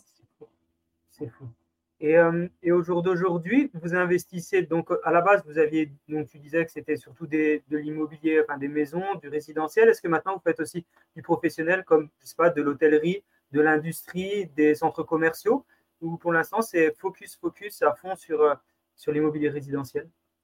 Alors, notre expertise à Rémi et moi, c'est le résidentiel. C'est ce qu'on connaît le mieux. Donc, c'est ce qu'on fait. Euh, là, on, est, on va amener des experts dans Realty des associés ou des gens qui vont venir qui sont experts dans leur domaine, dans l'hôtellerie, dans les resorts de luxe, dans, les, euh, dans le court terme, dans les, euh, les, bureaux. Parce que les bureaux, ça va super mal. Ça va super mal, les bureaux, c'est vrai. Mais donc, c'est pour ça qu'on regarde. Euh, nous, on pense pas que. on pense qu'il y aura une mutation profonde et définitive de l'utilisation des bureaux, mais moi, du moins, je ne crois pas du tout que les gens vont être en télétravail toute leur vie euh, constamment à 100%. Je ne crois pas. Je crois qu'il y a un retour au bureau qui s'impose. Peut-être qu'il ne sera pas aussi intense et omniprésent, mais il va être là. Les gens vont retourner au bureau, les sociétés ont besoin de, travailler ensemble et la collaboration par écran interposé, ça demande un certain tempérament. Il y en a qui arrivent très bien, il y en a qui arrivent pas du tout. Tandis que quand on est ensemble dans un bureau, les idées coulent plus facilement. Et surtout, on est moins bloqué sur un problème. Quand on est seul devant son écran, on se dit, bon, euh, il faut que je résolve ça. Euh, si on n'a pas le réflexe, parce qu'on est seul dans son bureau ou en télétravail, de faire appel aux autres personnes de la société, on peut être bloqué dessus deux heures, trois heures, une journée. Tandis que quand on est dans un bureau, on est là, oh, mince, comment est-ce que je fais ça déjà? Et d'un coup, il y a un collègue qui dit, ah ben ça, tu le résous comme ça, et puis voilà, c'est fini, on a passé même pas 30 secondes, on ne sait même pas que c'est un problème. Ben ça, on le perd. On le perd en télétravail. Donc moi, je, suis d'un certain âge, j'ai vu l'avantage de la du télétravail et je connais l'avantage aussi de la centralisation. Donc je pense que le bureau est un bon investissement avec une certaine recherche et une certaine, euh, des certains critères à placer, je ne les maîtrise pas à 100%. Donc, je vais chercher des experts. Mais oui, on cherche à se, à se diversifier dans l'immobilier et dans d'autres choses que l'immobilier. Bah oui, c'est ce que tu disais avant. Ça va être quoi? Ça va être euh, euh, l'art? C'est quoi ton objectif après l'immobilier? Alors, Beaucoup de gens tokenisent l'art, ils tokenisent des collectibles, ils tokenisent euh, des voitures de, collection, euh, des, ils font un peu de. je regarde on regarde chez Realty un peu à tout. On aime beaucoup aussi le non-côté, le private equity, des, des, choses comme ça qui, à notre avis, sont très bien placées pour être tokenisées. Très bien placées. et, et, on espère que d'ici fin 2024, début 2025, on pourra proposer une gamme de biens autres que l'immobilier qui sera riche et intéressante pour tous et toutes. Pour toutes et tous. Toutes et tous. Alors oui, j'ai répondu à toutes tes questions parce que j'avais une trame et on m'a dit raconte ton histoire. Par contre, je dois vous dire un truc, c'est que j'ai parlé une heure cinq, je vous assure que je peux parler 48 heures d'affilée sur la tokenisation. Donc, si vous avez des questions, allez-y, n'hésitez pas. Je suis heureux de pouvoir partager tout ce que je sais. Ah non, mais c'est incroyable. Et, en plus, tu te, on sent que tu ne te retiens pas et que tu fais ça avec le cœur. Parce que souvent, les gens qui connaissent des choses, euh, ils les gardent pour eux. Disent, non, moi, j'ai reçu, j'ai la, la recette du Coca-Cola. C'est ma recette de Coca-Cola, je la donne à personne. Et toi, tu bon, tu vas pas dans les top secrets de Realty et c'est normal parce que c'est confidentiel. Par contre, tu as tout expliqué de A à Z. Comment tu l'as conçu avec Rémi, comment tu as décidé d'y aller, pourquoi tu y allais, quels sont vos focus actuels, mais quels sont vos focus futurs? Enfin, en fait, tu n'as pas de fin. Tu dis tout ce que, tu, tout ce que tu peux dire, c'est génial. Vous savez, moi, j'ai toujours cru que quand on a une bougie et la lumière de la bougie qui est allumée, si on donne la flamme à une autre personne et on allume sa bougie, on n'enlève pas la sienne. On a toujours sa lumière.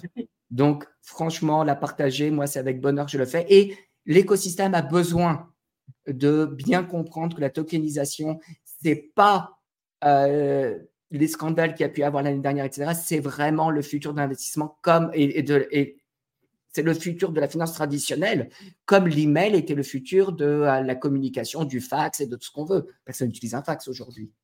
Voilà. Ah, ah tu as, bien raison. Moi, j'ai une question par rapport à, l'immobilier. J'en ai plein, mais prenons la première question.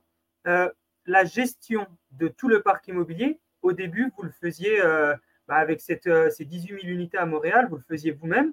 Est-ce que maintenant, en mode realty, vous le faites aussi encore vous-même ou vous déléguez cette partie-là?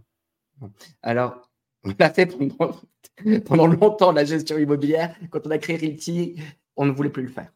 Ouais, ouais. Euh, ça, c'était pas du tout vacciné, plus vieux et surtout, on savait qu'on allait être occupé avec la tech. Et on n'avait pas prévu d'être aussi occupé avec euh, les lois des valeurs mobilières. Ça, on n'avait pas prévu. On pensait qu'on avait, que l'avocat, on le voit une fois, ça y est, tout est fait, merci. Bon, on n'avait pas prévu euh, les étapes suivantes. Mais on savait qu'on serait occupé on voulait se concentrer sur la tech et euh, sur choisir l'immobilier. Donc, dès d'entrée de jeu, dès le jour 1, nous avons pris des, des gestionnaires de propriétés professionnels et locaux. Et souvent, quand on a grandi, on en prend deux ou trois par ville pour s'assurer qu'il y en a toujours, on les met en compétition. Et si jamais il y en a un qui fait des bêtises, on peut toujours euh, changer.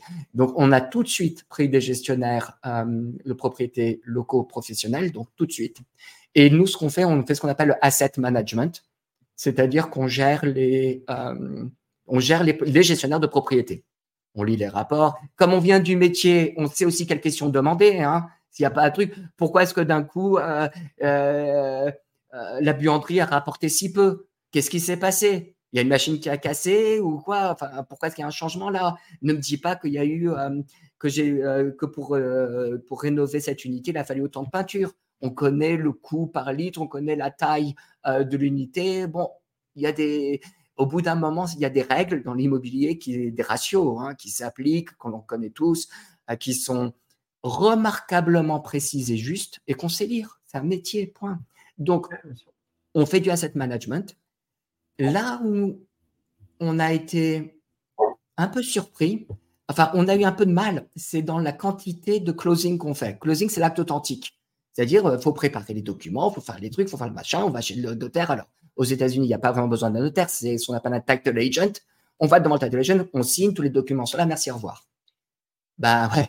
Mais quand on en fait 350 euh, dans une année de 360 jours, euh, ça fait beaucoup, beaucoup de closing, beaucoup de documents. Que la propriété soit grande ou qu'elle soit petite, il y a toujours un certain nombre de documents minimum à avoir. Ça implique beaucoup de travail. Et, et d'un coup, ben, une personne, ça ne suffit pas pour faire tout ça. Et donc, c'est là où il faut embaucher plus de monde et des gens qui ont certaines compétences, etc., etc. Parce qu'effectivement, c'est des propriétés. Les propriétés sont individualisées. Ça a plein d'avantages, surtout pour l'investisseur. Ça a plein de désavantages, point de vue euh, répétition des coûts, des coûts administratifs. Chaque société est indépendante. Chaque société a son filing à faire. Chaque société a ses frais d'incorporation. Chaque société a son administration. Ça, ça se réplique. Et c'est quelque chose qui a appelé à évoluer. Ça doit évoluer parce que c'est juste trop intense, point de vue coût, point de vue main-d'œuvre, euh, c'est trop intense. Donc, ça, c'est quelque chose que l'on va travailler, que l'on va évoluer dans les mois à venir.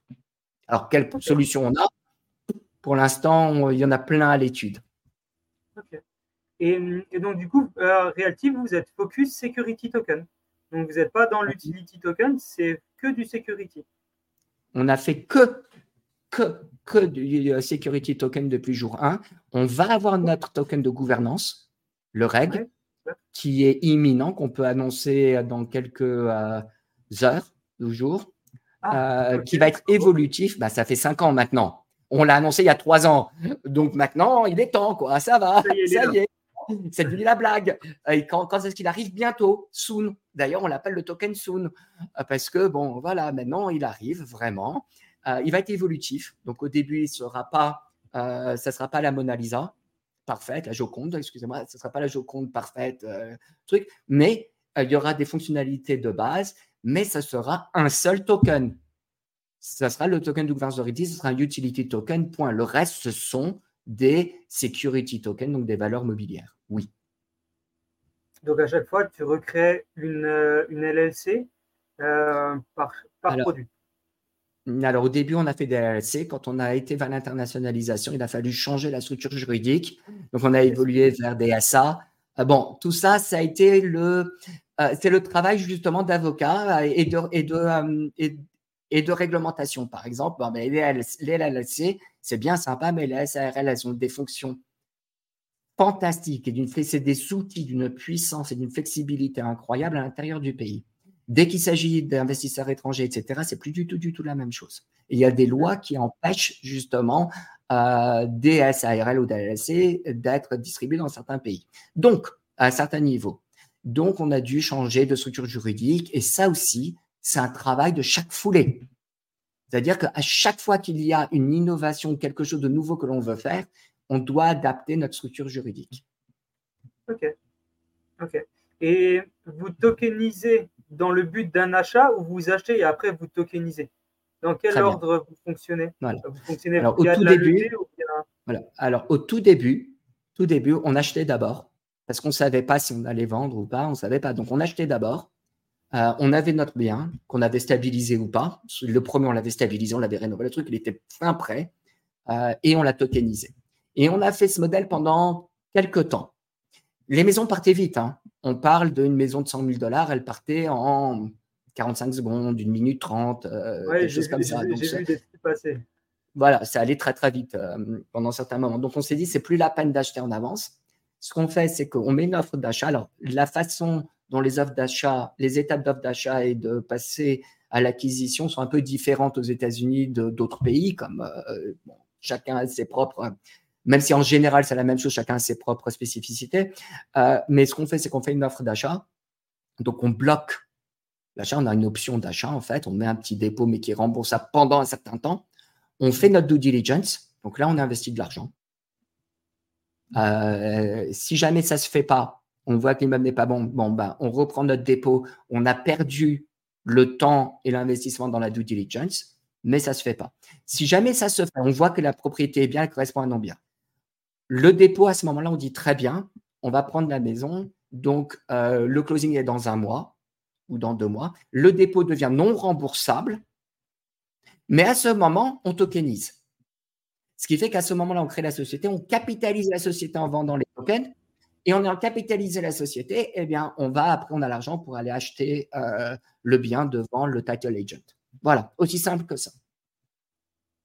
Ok, ah, c'est clair, c'est clair. Je pense que je pense que, et ça on pourrait presque faire un podcast que pour ça, mais vous avez dû être confronté à énormément de choses. Vous avez dû débroussailler un marché qui n'existait pas. Donc vous êtes arrivé, on vous a mis à l'entrée d'une forêt et on vous a dit, ou d'une jungle, parce que ça ressemble presque à une jungle tellement que l'écosystème est, énorme. Et on vous a dit, bon, bah voilà, maintenant il faut faire un chemin tout droit ou un peu tordu, c'est vous qui voyez, mais en gros, il faut aller de l'autre côté.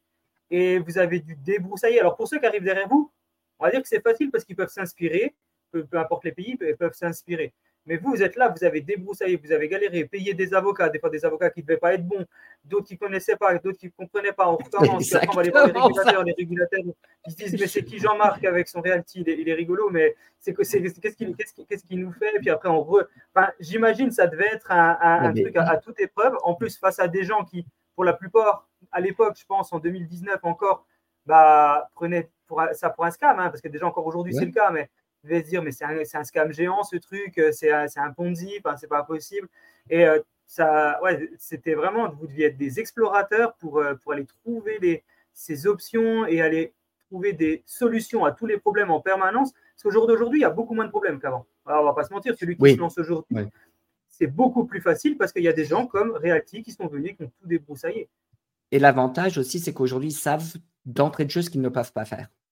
Et oui, Tant que nous, on ne savait pas. On a, on a dû vraiment le découvrir. Hein. Exactement. Non, non, il ne faut pas aller par là. C'est un sens unique. Point. Ou alors, c'est une. Euh, euh, point. Euh, vous rentrez ah là-dedans, bah, il n'y a pas de chemin. Bah, nous, on a, comme Rémi dit, on a peut-être, moi je dis, on n'a pas fait le chemin. Rémi dit, on a payé le chemin. on a vraiment investi dedans. On sait, on voit ce qu'on peut faire, ce qu'on ne peut pas faire, ce qui est plus facile et rentable. Et surtout, on comprend mieux les étapes du business. Et ça, ça vaut de l'or. Donc, quand on démarre, on peut démarrer plus rapidement. D'un autre côté, euh, c'est vrai que euh, même si la régulation est beaucoup plus claire, donc les avocats aussi s'y connaissent mieux. Bah c'est important. Parce que moi, j'ai des avocats qui m'ont dit, bon, bah, il faut faire ça comme ça, ça comme ça, ça comme ça. Je le fais. Et le régulateur qui me dit, c'est quoi le bordel? Ça m'est arrivé, ça aussi.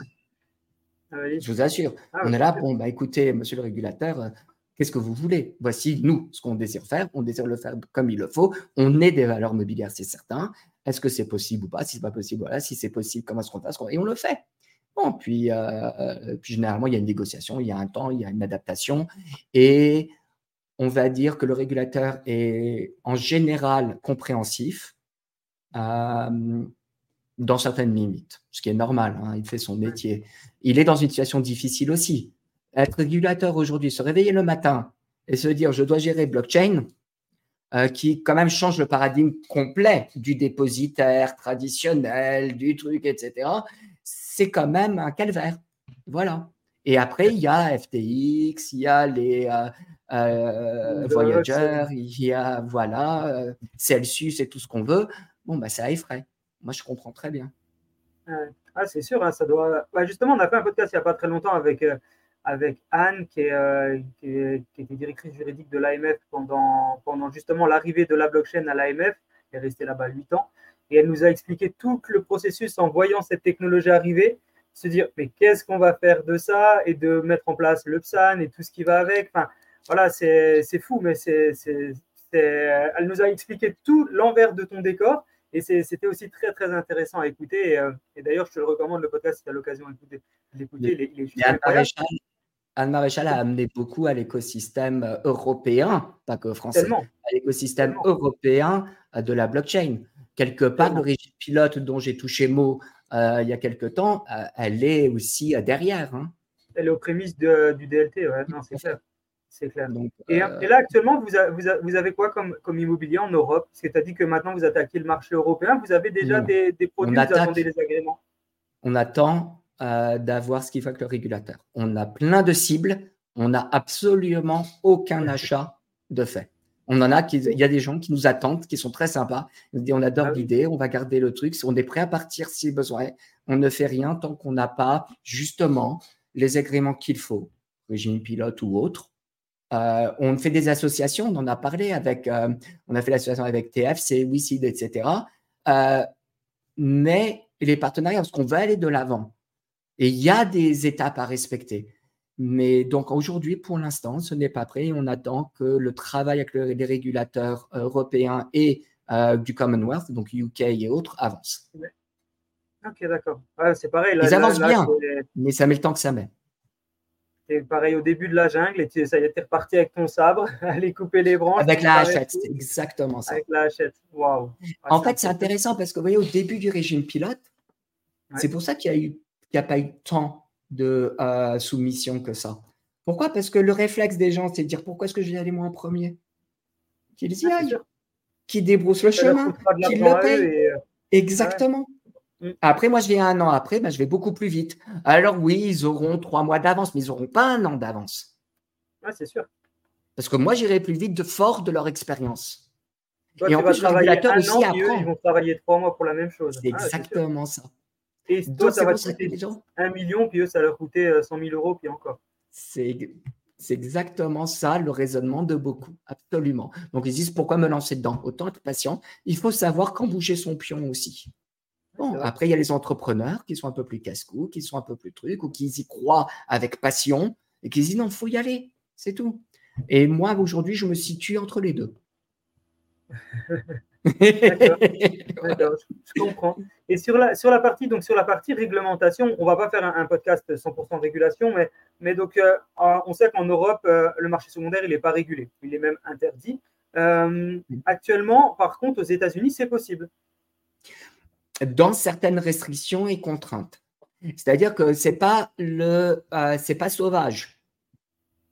Ça ne l'est pas. Il y a des conditions à respecter, il y a des choses à mettre dans son contrat, il y a des limites à ne pas franchir, il y a de la technologie à ne pas développer, parce qu'on pourrait avoir un marché secondaire hyper performant, mais il y a certaines choses qui sont interdites. Point. Le match, le match bargain engine, etc. Alors là, on rentre dans une autre catégorie d'agrément. Et donc, on doit limiter certains, certains outils volontairement pour rester dans les clous. Euh, mais ça, bon, bah, c'est l'expérience, c'est le travail. C'est justement ce dialogue avec le, euh, le régulateur qui permet de savoir ce qu'on peut faire, ce qu'on ne peut pas faire. Et quand on va voir le régulateur en amont en disant voici ce que j'ai fait, voici ce que j'aimerais faire, etc., est-ce que c'est possible ou pas, il regarde d'un meilleur œil euh, que la personne qui dit simplement moi j'ai fait ci, et voilà. Et de toute façon, j'ai un utility token, donc ça ne vous regarde pas. Ah, bah, on va voir ça. Ça, c'est à moi de décider si ça me regarde ou pas. C'est fou ça. Et, donc, du coup, on a parlé rapidement euh, de ton incursion, on va dire, au monde de la tokenisation et de la blockchain. Mais en gros, euh, c'est venu sur le fait qu'il y avait l'or. Tu voulais donc mettre en gros, faire de l'or 2.0. Tu as eu l'introduction sur la blockchain. Félicitations à toi. Tu as fait aussi la maison du Bitcoin à Montréal avec ton frère. Vous deviez être les premiers à l'époque. Franchement, encore. C'était la première ambassade du Bitcoin au monde. La première, absolument. Ah, dans le monde en plus. Il y a eu 19 dans le monde. Dans le monde, c'est l'ambassade Bitcoin à Montréal. Vous pouvez vérifier en 2013. Et la première ambassade Bitcoin, maison du Bitcoin, peu importe comment on appelle ça, au monde. C'était on était les premiers. Bah, on était, euh, la presse euh, se posait des questions. bah ouais, non, mais c'est clair. Bon, bah, oh, je pense que du coup, tu as l'habitude d'être un peu. Euh, on, reprend encore l'exemple de, la personne au début de sa jungle avec sa hachette, mais je pense que c'est l'histoire de ta vie. Hein. avec ton frère, c'est l'histoire de votre vie tous les deux. Alors, il faut imaginer un peu la scène parce qu'il y a quand même des choses un peu drôles. Comme vous le savez, on l'a dit, je viens du monde immobilier. Quelque part dans le monde immobilier, le banquier nous aime beaucoup. Bonjour, monsieur Jacobson, comment allez-vous? Venez, entrez dans le bureau, euh, on allons déjeuner, etc. Un jour, bon, je reste quand même en très bon contact avec mon banquier, même si j'ai vendu le portefeuille immobilier. Et un jour, il apprend que euh, Jean-Marc euh, et Rémi, ils créent l'ambassade Bitcoin faut se remettre en 2013. Le Bitcoin, c'était quoi?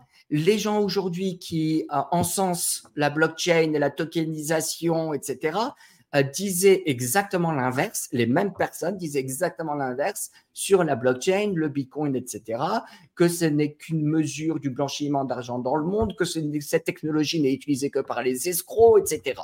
Donc d'un coup, je passe d'une personne qui vient de l'immobilier, qui est respectée par son banquier, qui est euh, dans les clous, comment dire, qui crée l'ambassade Bitcoin. Et eh ben, je peux vous dire que j'ai un banquier. Euh, j'arrivais non seulement il prenait pas mes appels, j'arrivais même pas à franchir le bureau de la secrétaire. Donc ça fait un choc. Ça fait un choc. On est là, mais dans quoi est-ce que je me suis lancé? Dans quoi? Attends, je ne suis pas tout jeune. J'ai 30 ans d'immobilier derrière moi et d'un coup, voilà, mon banquier ne me parle même plus.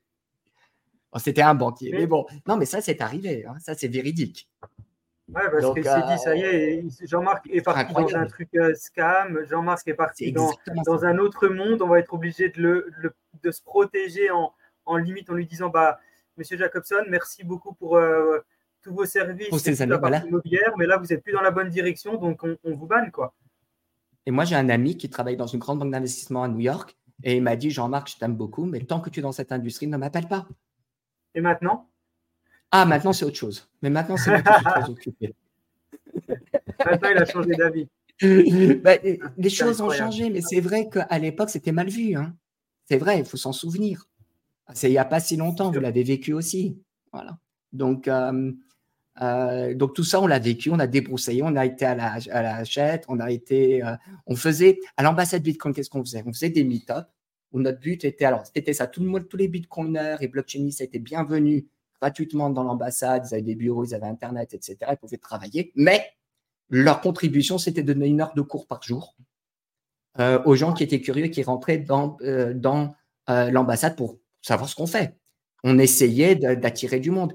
Et une fois par semaine, on faisait des conférences, des meet-ups où on voulait inviter les régulateurs, les administrations, les institutions, etc., pour expliquer. Alors au début, c'était pas très, euh, c'était surtout des curieux et, des jeunes qui arrivaient, mais après, avec le temps, mine de rien, on a commencé à avoir une certaine présence, oui. Ça dû prendre du temps, ça devait pas être facile, mais. Mais c'était de très bonnes années. C'était de très bonnes années. On a rencontré des gens incroyablement intéressants, des gens incroyablement doués et talentueux, des gens qui n'avaient pas froid aux yeux aussi, des gens un peu bizarres, je ne le cache pas aussi, des gens qui étaient un peu, c'était un peu lunaire leur façon de voir le monde, mais c'est enrichissant.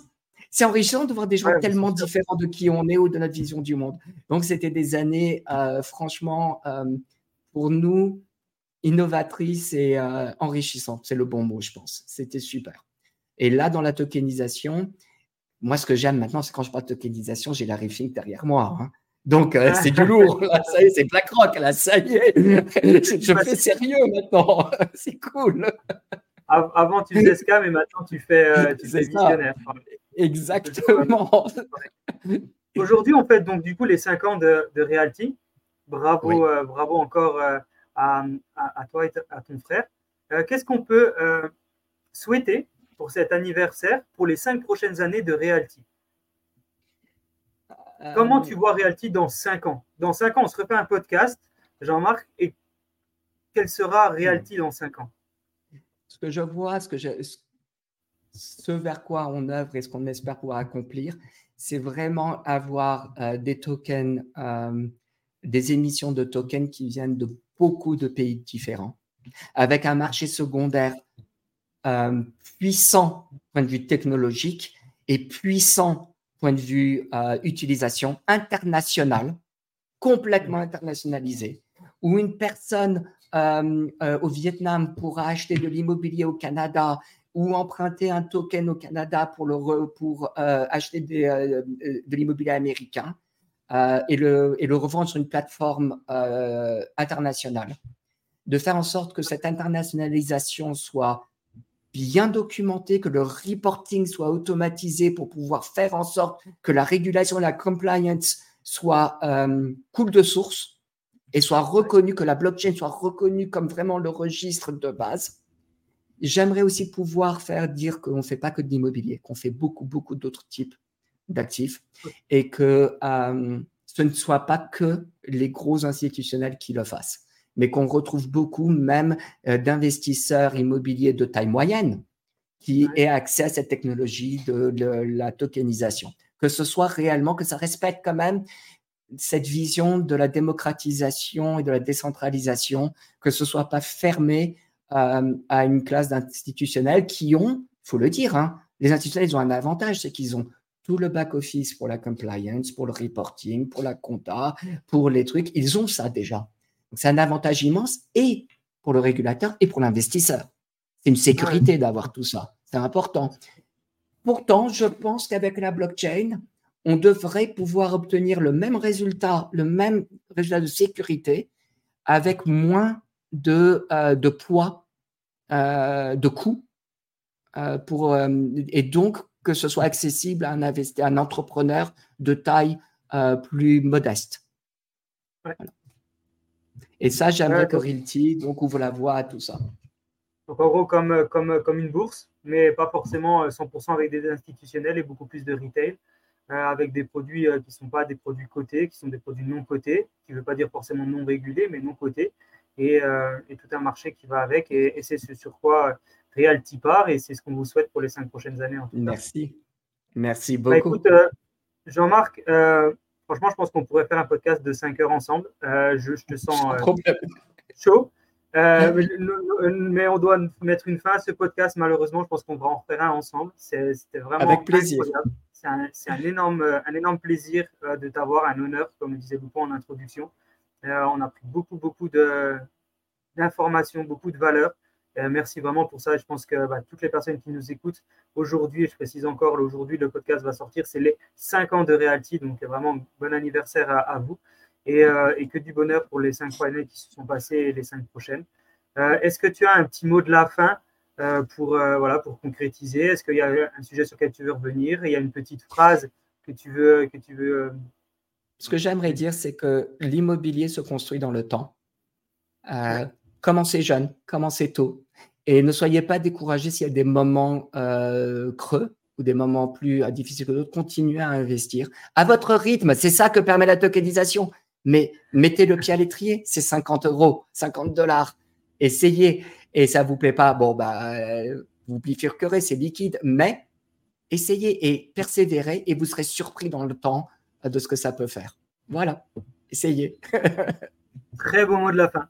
Très, très beau mot de la fin, mm. Jean-Marc. Effectivement, il faut, essayer. Si on ne se lance pas, on ne peut pas juger. Il faut essayer, il faut, se lancer. Puis, euh, il y a très peu de risques euh, de ne pas, de pas prendre du plaisir avec Reality. En tout cas, quand vous voyez comment Jean-Marc euh, vit sa société, et je sais que Rémi, c'est la même chose, on ne peut que prendre du plaisir avec Reality. Donc, bah, bravo, bravo Jean-Marc, bravo à merci Jean, merci Lupo, merci à tous de m'avoir écouté tout ce temps-là. C'était vraiment trop, trop plaisant. Avec plaisir. À très vite, Jean-Marc. À très vite, merci. Avant de nous quitter, un rappel essentiel pour celles et ceux d'entre vous qui envisagent de franchir le pas vers la digitalisation de leurs actifs. Que vous soyez à la tête d'une entreprise innovante, propriétaire d'un bien immobilier ou tout autre actif à la vente, nous sommes ici pour vous accompagner dans la tokenisation de ce dernier grâce à notre technologie et notre expérience. Rendez-vous sur le lien dans la description de ce podcast pour découvrir comment nous pouvons transformer votre vision en réalité.